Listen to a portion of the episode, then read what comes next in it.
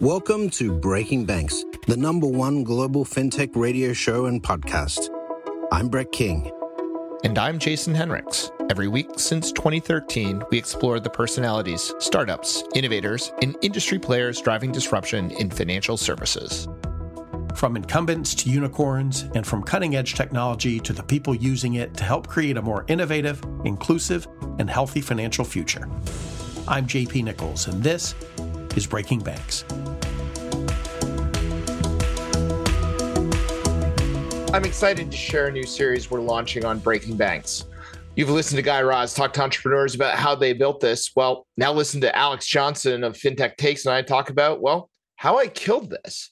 These are candid discussions with entrepreneurs sharing lessons, failures, successes, and some of the tough decisions they had to make. Not everything goes up and to the right. And sometimes success is just getting out, either winding down the company, finding a soft landing, or exiting yourself. These are the stories of entrepreneurs that made tough choices and had to pick themselves up again.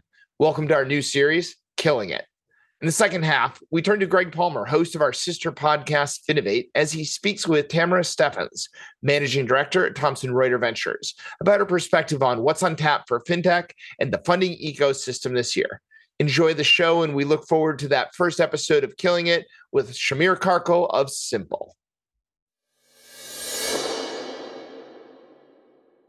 Alex, thanks for joining me on the new series. Uh, I'd like to say I'm excited about it, but maybe pensive is a better word. You know, mm. we, hmm. we hear so much about the unicorns and everything in a world that went up and to the right. I think you know 2023 was a great realization that everything does not go up and to the right. And yes. I would say 2024 is a realization there is no silver lining per se that you know everything is guaranteed a soft landing and so you know if, if, we talk about you know how i built this you know this is kind of the antithesis of how i built this this is how i did not build this this is how i failed this this is how i you know or is you know where we got the title for this is this is how i killed it actually yes. you know dan o'malley and i back in the day when perk street was a high flyer and the reality was our investors were walking away and everyone's like how's it going and we like we're killing it. Yep. Literally, we're killing it, is what it's we're saying inside. Like, like literally, the business is dying because a series of choices we're being forced to make. Totally. But we struggle to say that. So this is this is the podcast on uh, entrepreneurs who are going to come in and talk about tough decisions, you know, that they've yes. made. Come lay down on our virtual couch. Yes, yes. No, I mean, uh, you and I are not uh, licensed therapists, but I think we do recognize that there is sort of this unhealthy uh, sort of um, vibe in the the fintech ecosystem, which is particularly coming out of 2020 and 2021, when I've compared it to like when you'd play Mario and you'd get a star and you could just run through the level and just bash through whatever objects were in your way and like nothing could stop you or slow you down. You're like, I'm amazing at Mario. I mean, entrepreneurship generally it's not like that most of the time right and in particular in the waters that we swim in and in fintech with you know venture capital investors and people looking for unicorns and big exits like that's a high stakes game where there's a high rate of failure right and i think that um so much of what we see uh just sort of shared publicly and you know this is what i see on twitter this is like the kind of discourse that i see a lot is well, here's how you get to peak performance. Here's what success looks like. Here's how you have to grind away. And the other side of that is, you know, what does it feel like when you've been grinding away and doing all the things you're supposed to do, quote unquote, to build a great startup? And then for reasons that, you know, have to do with the choices you made, but also reasons that have to do with just the broader environment and timing and luck and all these random things, what does it feel like to grind away and then get to the end and you didn't get to where you wanted, or where you did kill the thing that you were trying to build, or you do have to deliver terrible news to you know your co-founder or your early employees who believed in you? Like what does that feel like? And how do you bounce back from that i mean i think those are the questions we're we're trying to answer and i think the thing that's cool about fintech is and this is what we're going to be hopefully exploring in this series there are a lot of awesome people who have these type of stories, right? You have this story with Perk Street. There's a whole bunch of other folks in the industry who've gotten knocked down to the mat multiple times and have gotten back up and can explain to us like in detail in pain what that feels like and what it takes to kind of walk away from that you know i get quite a few you know dms or people who have my email reach out to talk about this and they do feel yeah like they're alone and i'll be yeah. honest like the, the story i told coming out of perk street was not 100% the reality. You know, just sure. like ki- killing it was factually correct. We were killing it. Mm-hmm. Um, you know, but the reinvention piece of it, because there was so much shame associated with having totally. you know, been you know so publicly um, you know, meteoric rise and then mm-hmm. you know little known fact i don't know that everyone knows this but you find it if you google the somewhat buried one of our big partners was dave ramsey Hmm. um, mm. which I got a whole other you know set of stories to be telling about that one. But you know, he went so far when we were in the sales process and we kept him abreast. You know, he went on his radio show, like him or not, has quite mm-hmm. a following. Oh yeah, called Dan and I uh, sl- uh, slime bags, mm. and that we deserve to be dead which yeah. also made you know for you know a pretty interesting response. We had to actually hire security uh, oh, man. Perk Street. Uh, yeah. At the door because we had rabid followers who turned more rabid than yeah. Fans. Yeah. Yeah. That's crazy. Yeah. Um, you know, and, it, and it's interesting when you think about the rebirth. I don't often share this. I don't think I've ever put it on camera publicly. So one year at Dave's holiday party, he gave me, see here, zoom in oh. A. Ramsey uh, special. He had a cask of Blanton's and mm. knew I love my bourbon, you know, mm-hmm. done. And you will note this has not been opened, right? Yep. It's not been digested, but it has sat on my desk now for eight years. Mm-hmm. I call it my FU Dave Ramsey bottle mm-hmm. of bourbon. Mm-hmm. And I look back at that bottle of bourbon all the time and I say, you know, I don't know what success it is or mm. when I'm at the end of the journey that I'm actually going to open this and have a drink, but mm-hmm. I've proven to myself I can claw my way back. And totally. I think that's part of the message. Absolutely. Yeah, no, I completely agree and I mean I think that, you know, to to add to that, I mean one of the things that people don't talk about a lot with this stuff is there's a lot of like vulnerability associated with this, right? Because and I, I felt a version of this, you know, with fintech takes, but there's something very scary about saying, you know, this is an idea I have for a thing that should exist. Like the world should be different in this specific way.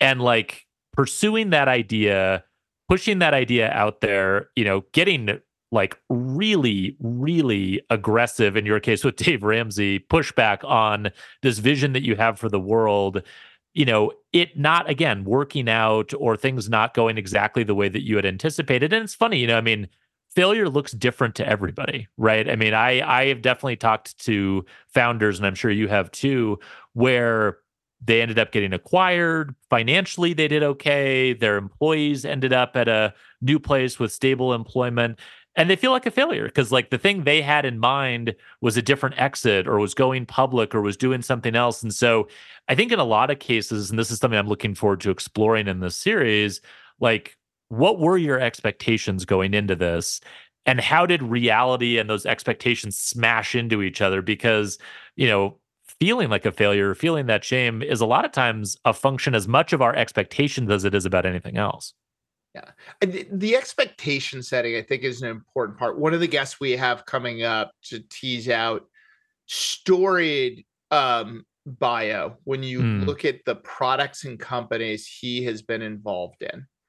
And yet one of the things he shares as we were prepping asking him to be on the series was each time letting go of that how difficult it was. Yeah. And it, it makes me think the analogy you know almost of letting go of like a part of your life whether it be mm-hmm. like the letting go of college that was a period or the post college or relationships or friendships right? Like there's a sense of loss. And one of the consistent Absolutely themes that is or words that has come up as we've been doing prep for this is whether it's an exit, a good exit or a bad exit, whether it is exiting but the company goes on, mm-hmm. is the mm-hmm. grieving process. Yes, that goes with this. Yep. Yeah, no, well, and I think that the the other concept that's tied right into that that you just hit on really well. I like the analogy of like when you're in college, you know, as an example, you build your identity around this stuff, right? And I think that um it's not it's not at all unhealthy i don't think to like wrap your identity around what you're doing or what you're trying to build or what you're trying to accomplish. And it does feel like a part of your life and a, like a phase of your life because again talking these entrepreneurship stories you know you're you're eating at subway every night because you're literally trying to scrimp and save every last dollar and like preserve this like time in your life. And that's like really resonant. It becomes a part of like who you are and you know much like any other type of loss that you have to grieve like part of it is you're grieving a change in your identity and sort of how you conceive of yourself. And so i think it is so interesting. And i i am looking forward in this series to talking to people who are at different stages of that, right? Because we're going to be talking to serial entrepreneurs who've been through this a lot of times and have a lot of scar tissue buildup. We're going to be talking to folks who uh, walked away from companies that are still uh, doing well and are still in business because just personally for them, they couldn't kind of continue along that path any longer. We'll talk to people who've been through their first failure from an entrepreneurship perspective, and it's still like a very fresh wound. And everyone has sort of a different uh, sort of experience based on where they are in that journey, kind of letting go of those identities. Yeah, I mean, I wish you and I had had this conversation eight years ago because I feel like it would have been helpful to realize how much of the loss that I was feeling was that loss of identity. Yeah, and we did a double whammy. Is that my wife wanted to get out of Boston? We moved back to the Midwest to a place where like right. literally knew no one. You know, yeah, yeah, yeah.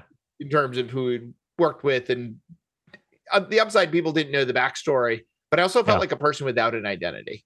Like totally. my, my identity yeah. was my golden retriever. Absolutely. Right. Yeah you're sort of like you're like clinging to these last things that can be a part of your identity while trying to build something new. And i'm glad you mentioned the moving thing actually because that's the other thing that uh, hopefully will kind of come up or that we can explore in this series a bit.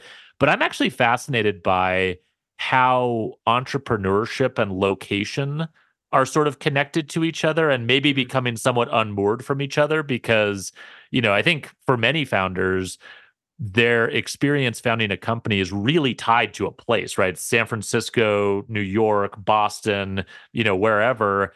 But also i mean this is a, a legacy of coming out of 2020 and 2021 we're seeing a lot more kind of remote work or hybrid companies or starting up in kind of interesting locations. And you know, talk about like feeling lost or feeling like lonely. I mean, at least when you were starting a company sort of in the old world where everyone was in the same room, which still a lot of people do, like at least there's sort of a bonding experience there. I can't imagine starting a, a company now and being remote and just sitting like alone in an office. So there's there's all these layers to the experience of going through this and and how it's kind of changed. And I I can't wait to unpack that. Yeah, well, and compound that with the number of solopreneurs. It, it, totally. I think back to early, first in my entrepreneurial, then VC journey, and back to entrepreneurial. Mm-hmm. Almost always you had a founding team, mm-hmm. and so more often now, especially, I think things started in ZIRP where. Mm. Money would flow to an individual, or you might have a founding team, but it really was a founder in somewhat of a team. Like I can't imagine going through Perk Street again without like Dan. Like totally his daughter, who's now old enough to joke about it, used to assume anytime he was on the phone late at night, like he was talking to me because yep. like that's what we did. And yep. it was the, not only the strategic and tactical, but it was the how do we weather this? Yes. Yes. No, I mean, and and I think that that's a really, really good point about just the the experience that you go through and even like i mean another element to this that i'm fascinated by and this kind of is a contrast between the zirp years and now that we're sort of out of those but you know the idea of like bootstrapping versus raising money right? And i i talk to lots of founders all the time who will describe different parts of the entrepreneurial journey really differently, right? And so they'll talk about, oh yeah, when we were building the product or when we were talking to users, it was like amazing and it was it was hard, and it was stressful, but it was so energizing.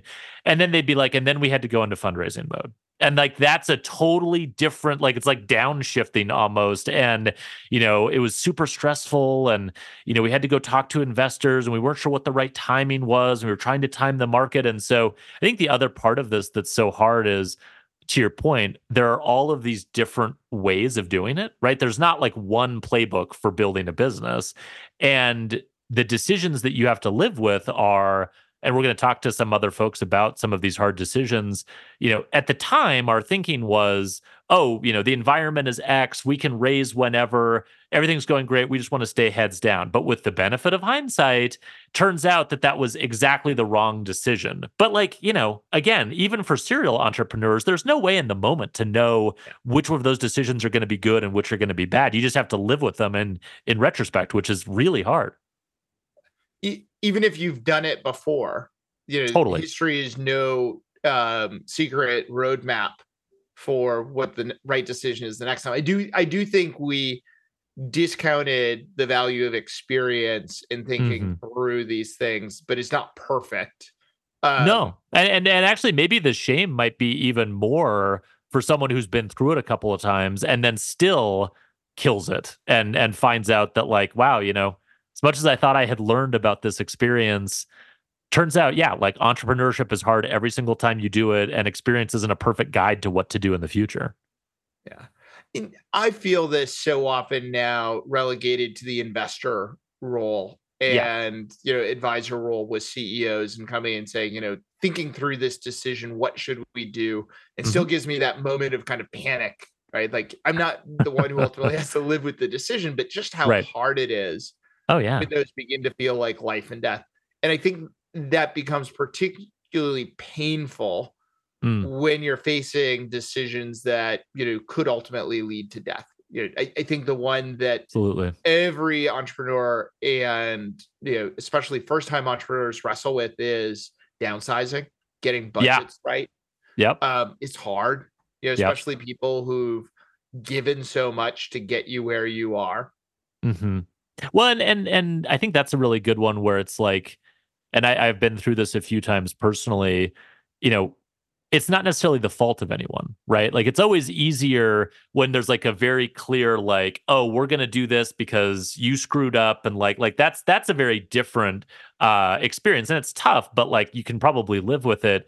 The one that's really hard is having to tell people who gave everything for your business and your idea, who did everything that you asked and did it well, it's not going to work. Right. And like that, that's, and, and a lot of times the reason it's not going to work is because of a decision that I made where I screwed something up. And so I, I think you're absolutely right. Like the, the weight of responsibility being in this type of role is just incredibly hard and something that, again, we don't talk about we glorify the upsides to it right? And there are really fun parts. I mean i'm sure you had a lot of those experiences at perk street too. Like when you're riding high it absolutely feels amazing. You know it's funny it kind of reminds me a little bit and you and i talk about this a lot offline but the the entrepreneurship journey feels a lot like parenting i think in a way where it's like because because i don't know if you remember this because i know you your kids are now a little bit older and like you know you, your brain sort of causes you to forget these things but I remember when we brought home our our eldest son from the hospital.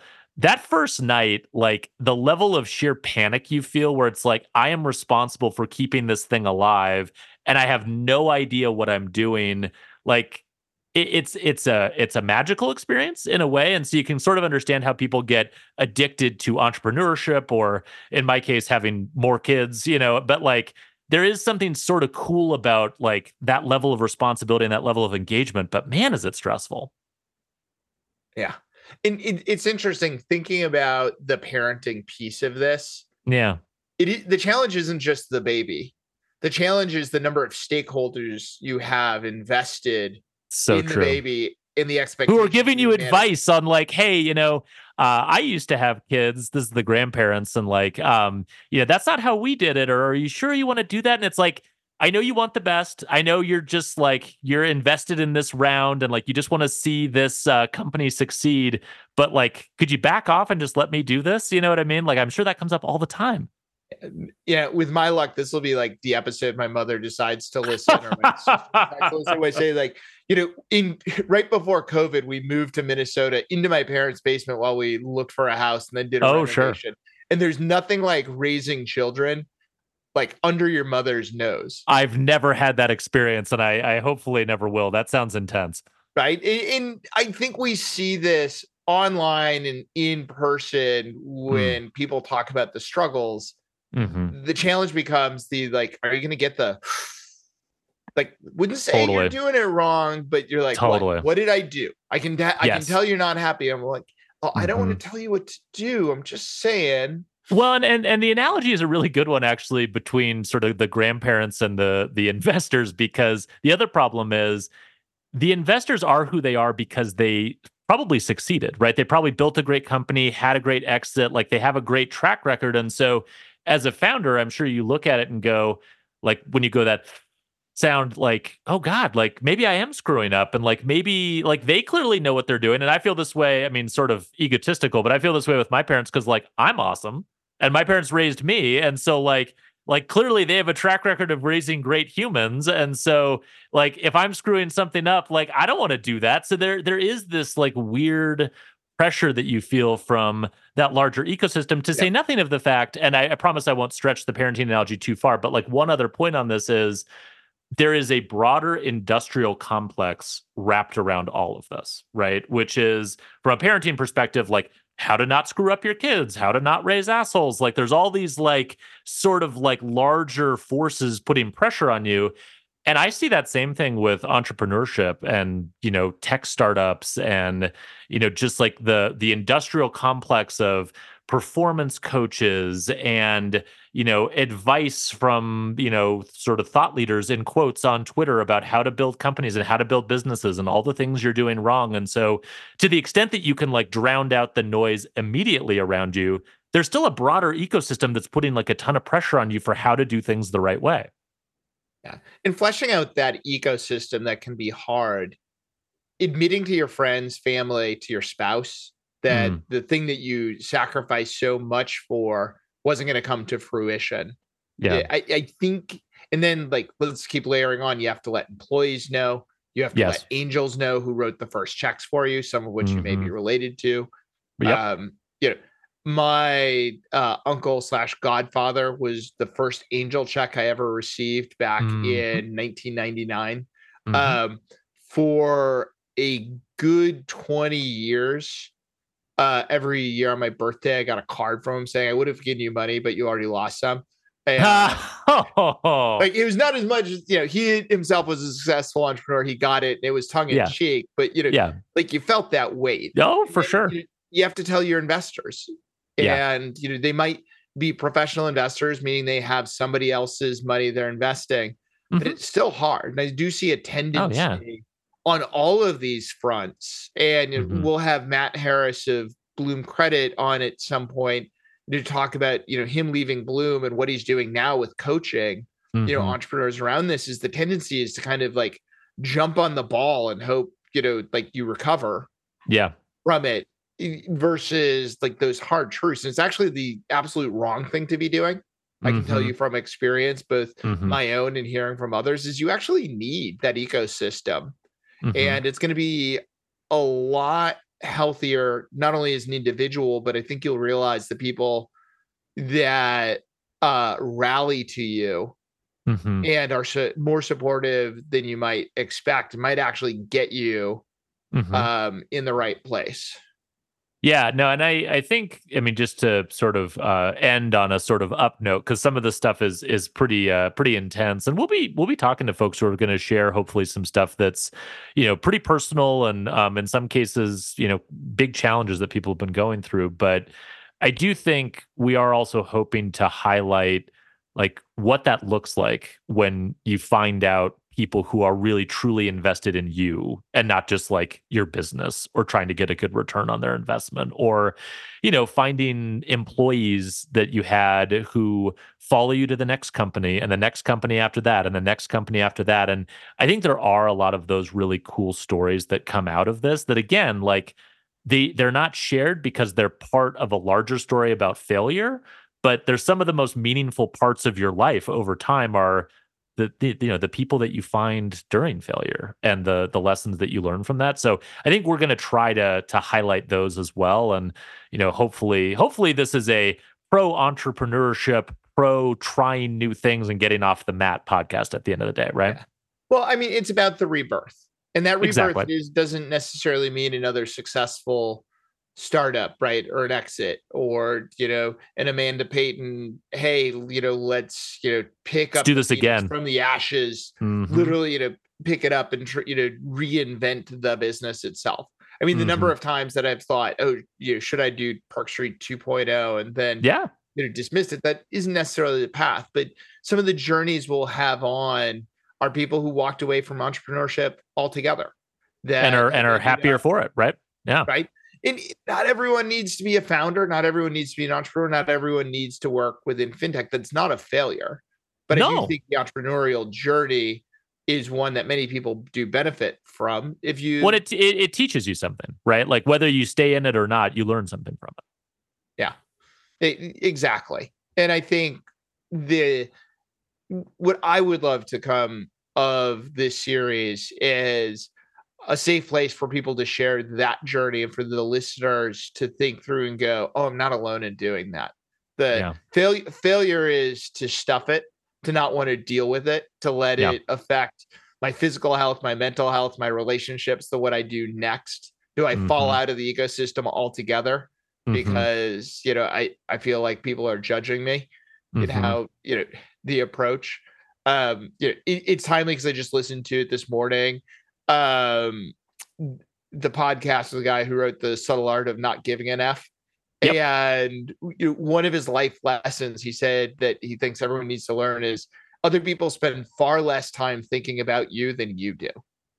The spotlight effect, right? Where it's right, like you feel effect. like you feel like everything is falling on you. I, I will tell you that was one of the greatest revelations that I had in my life was when that I finally figured that out. And of course, it came like at the end of high school, and I could have used it way before that. But like there, there are these moments where you realize, you know, and and you have to you have to go through it. You have to come out the other side of it and go, you know what, like I failed. The world didn't end. Um, you know, people aren't judging me based on this one thing that happened. In fact, a lot of times you know, I think you come out of these experiences depending on how you handle them. And I'm looking forward to hearing some of these stories better off right with a better reputation with like lasting relationships. And you know i i think one thing i'm i'm really curious to ask some of the the entrepreneurs that we have on this series is what are decisions that you don't regret even though they didn't work out right? Because like a lot of times i think with with particularly these sort of early early stage companies and and building these things you're sort of forced between choosing to do the thing that you think is the right thing to do versus the thing that might have slightly higher odds of keeping your company alive or stretching things out or whatever. And th- those are incredibly difficult decisions. And i i would just i'm so looking forward to hearing about how people sort of think about those decisions in retrospect and how they wrestled with them because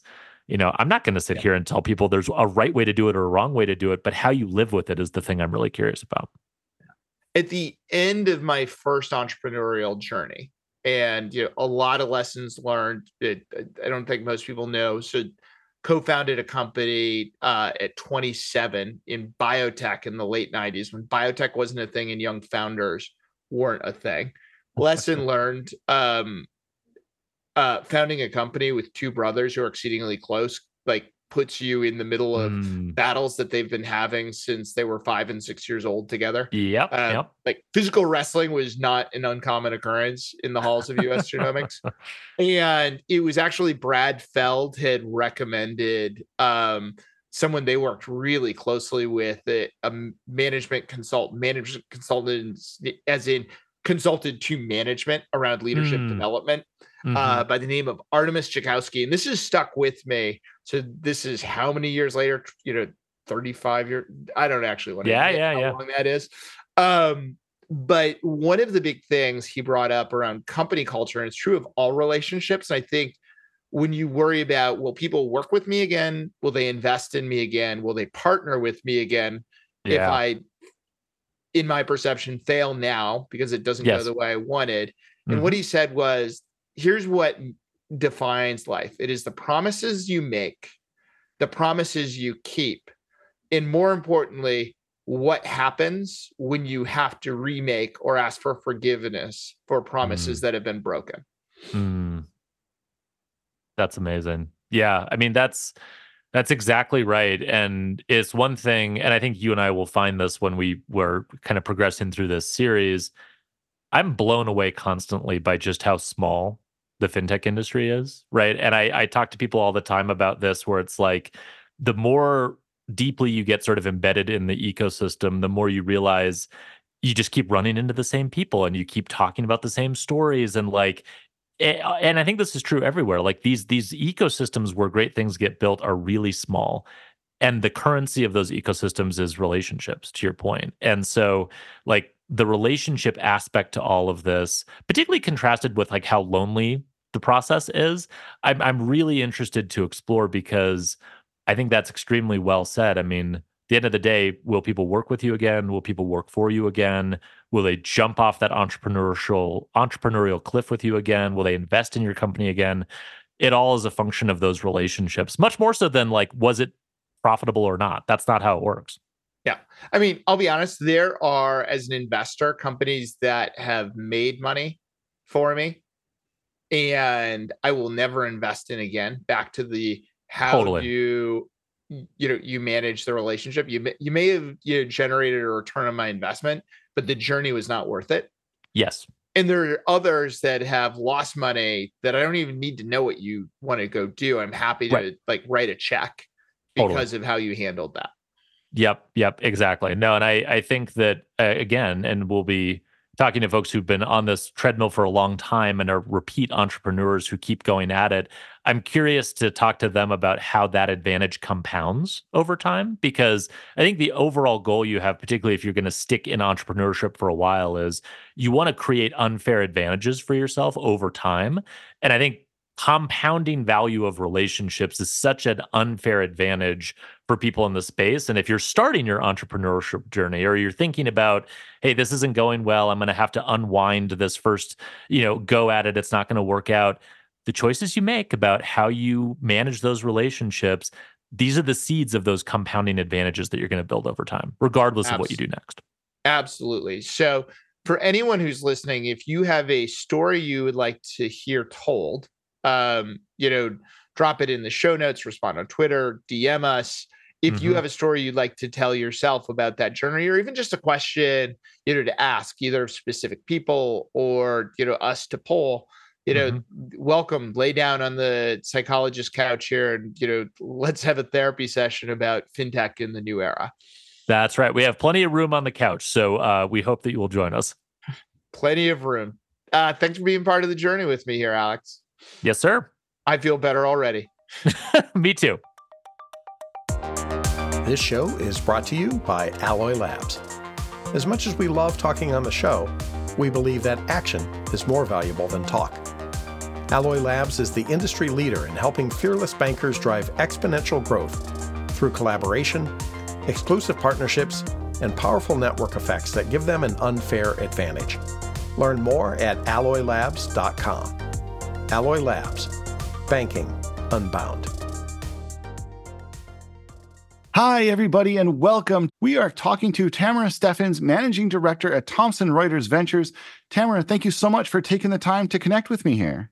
Thanks, Greg. I'm I'm delighted to be here. Yeah, so we're going to be talking a lot about high level where the fintech ecosystem is uh, and what we can expect to see over the course of the next year and beyond. But to start, will you give us just a quick background on yourself and how you came to work at TR Ventures? Yeah, so I've been in the startup world for many years, 20 plus, um, mostly working with companies out of the Bay Area. Um, I think all of them were out of California my previous stint was at M12, which was Microsoft Ventures, um, after an acquisition of my last company called Acompli, which, if you're familiar with Outlook Mobile, then you'll know what Acompli is. But I think I was addicted to startups and then ended up in a big company and then landed in their venture fund, talking to founders and, and writing checks. And I really loved it. Um, the folks from TR reached out and said, We're starting a brand new fund. We like what was done at M12. Can you replicate it here? And we talked about what their focus was. Super thesis driven company, very focused in legal, tax, and risk, fraud, and compliance. And we'll talk a little bit more about that.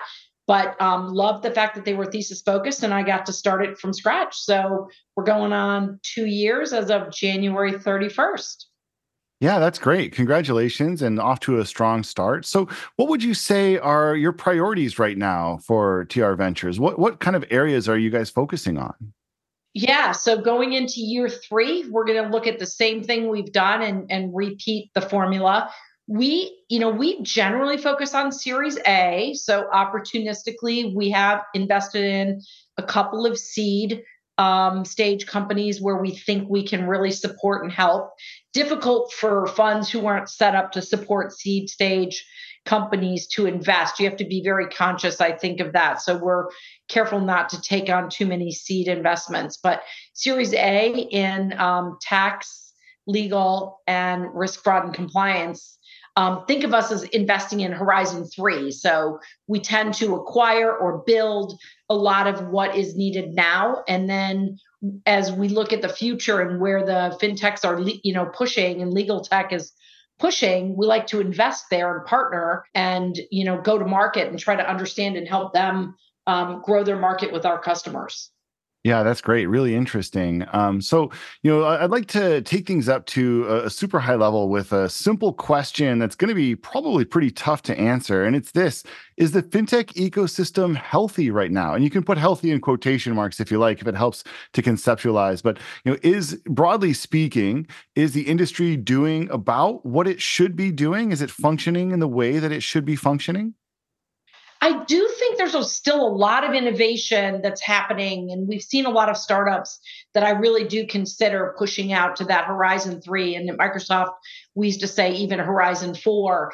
Um, so we are seeing a lot of great new tech. So I, I do think um, innovation is is happening. Um, I think for the companies that early stage companies that may have raised in 2020 2021 they may or may not be able to step into the shoes um, and the valuations that they raised at. So there's going to be you know a few bumps in the road here particularly i think in 2024 um, there's another infamous uh, venture capitalist podcaster that uh, i think he referred it to it as kicking the can down the road that was happening in 2023 with extensions and safes and a pluses and B pluses. And um, I, I think right now they're going to have to figure out do i have enough cash to survive? What am i going to do to get me you know through the next 24 to 36 months? And so fintech has always been um, a big area. It was very big in 2020 and 2021 so i th- think some of those companies are going to come up against a backstop and and have to determine you know what direction to take as far as you know getting additional capital to keep going but I think it's still plenty of innovation in fintech um, to be had. Yeah, yeah, I think I, I, tend to agree with you. You know, I think uh, people sometimes think of a healthy industry as being one that is um, you know, without pain. And and I think you know, as much as we wish that could be the case, the honest truth is not every company that gets that gets funded will end up going on and um, having a successful exit. That's the reality that we live in. And I think for a while, we potentially, as an industry, drifted a little bit too far away from valuations that we could actually back up with anything in the real world. And, and so now, you know, there's this greater emphasis on getting to profitability more quickly. Uh, there's a greater emphasis, I think, on doing less uh, with, with more. And, and I know some of the folks that I talked to on the fintech side will disagree with with that viewpoint and say, well, if you're going to build something that's going to become a world beater, you need to have a lot of capital in order to go and do it because it's a really difficult thing to do, which is valid. I think that's true. But I think that also needs to be balanced with this idea that, you know, you do have to demonstrate a path to profitability. You have to demonstrate a way that you can run lean um, that that will make it uh, yourself a more attractive uh, option for for venture capitalists like yourself. So I think there is certainly, um, you know, I'm not saying that the pendulum is exactly in the right spot right now, but I think we're getting closer to propping up valuations of companies that we can actually sustain and that can actually be backed up by real world results. So, um, you know, it'd be interesting to see how that plays out. But I think from your standpoint in Series A, um, what are you kind of, how are you looking at it when you see companies? Are you asking them to be, uh, to have some revenue coming in already? Yeah, we we generally focus on post revenue. So, and I would say north of a million. Um, much of what we look at has you know 2 million we like to see product market fit difficult for us to help a, a early stage company that doesn't have a shipping product because we're a corporate fund and although we function with a financial return as our north star which means we're just like any other venture fund financial return is how we get graded if you will. It still matters what we can do for them um, and and for that startup is to take them to market right with our customers or use the product internally find some sort of distribution for them to grow the revenue. If they don't have revenue and a product shipping and that product market fit it's probably not a perfect fit for us right? Because we're usually pretty ready to partner and, and go to market um, if it's something that's in our wheelhouse. And in tax and legal as an example but in tax in particular since we're talking about fintech we can even look at things that are surrounding you know if you will the tax world right? So payments and um, you and i were talking earlier we just invested in a company called payall that was also invested in by andreessen um, that's cross-border payments. And early stage they do have product market fit now. They've got some revenue. Andreessen you know gave them a pretty good seed round to get them going. Um, i think they've utilized it wisely. Um, but when you're talking about fintech and what you referenced earlier, not everyone is going to win, right? Now, I'm betting they will. I think they have one of the best cross border payment solutions we've seen, and we've looked at a lot of areas or you know adjacent areas and, and companies in that space so we're going to bet on them but the reality is every venture deal is a bet right is it going to go that direction for cross border payments are they do they have the right solution that you know the banks are going to pick up and use that um, so it, it's a you know everything's a bet you're you like you said everybody's not gonna you know make it to the finish line yeah, yeah, I think it's just one of the unfortunate realities. And having been in the industry for a while, certainly I've seen some um, really strong companies who haven't quite been able to get there. Um, so where where do you see the biggest opportunities right now in fintech? You you kind of hinted at this a little bit with some of the pieces that you're investing in, but what where do you think the there are holes that the current fintech ecosystem isn't properly serving?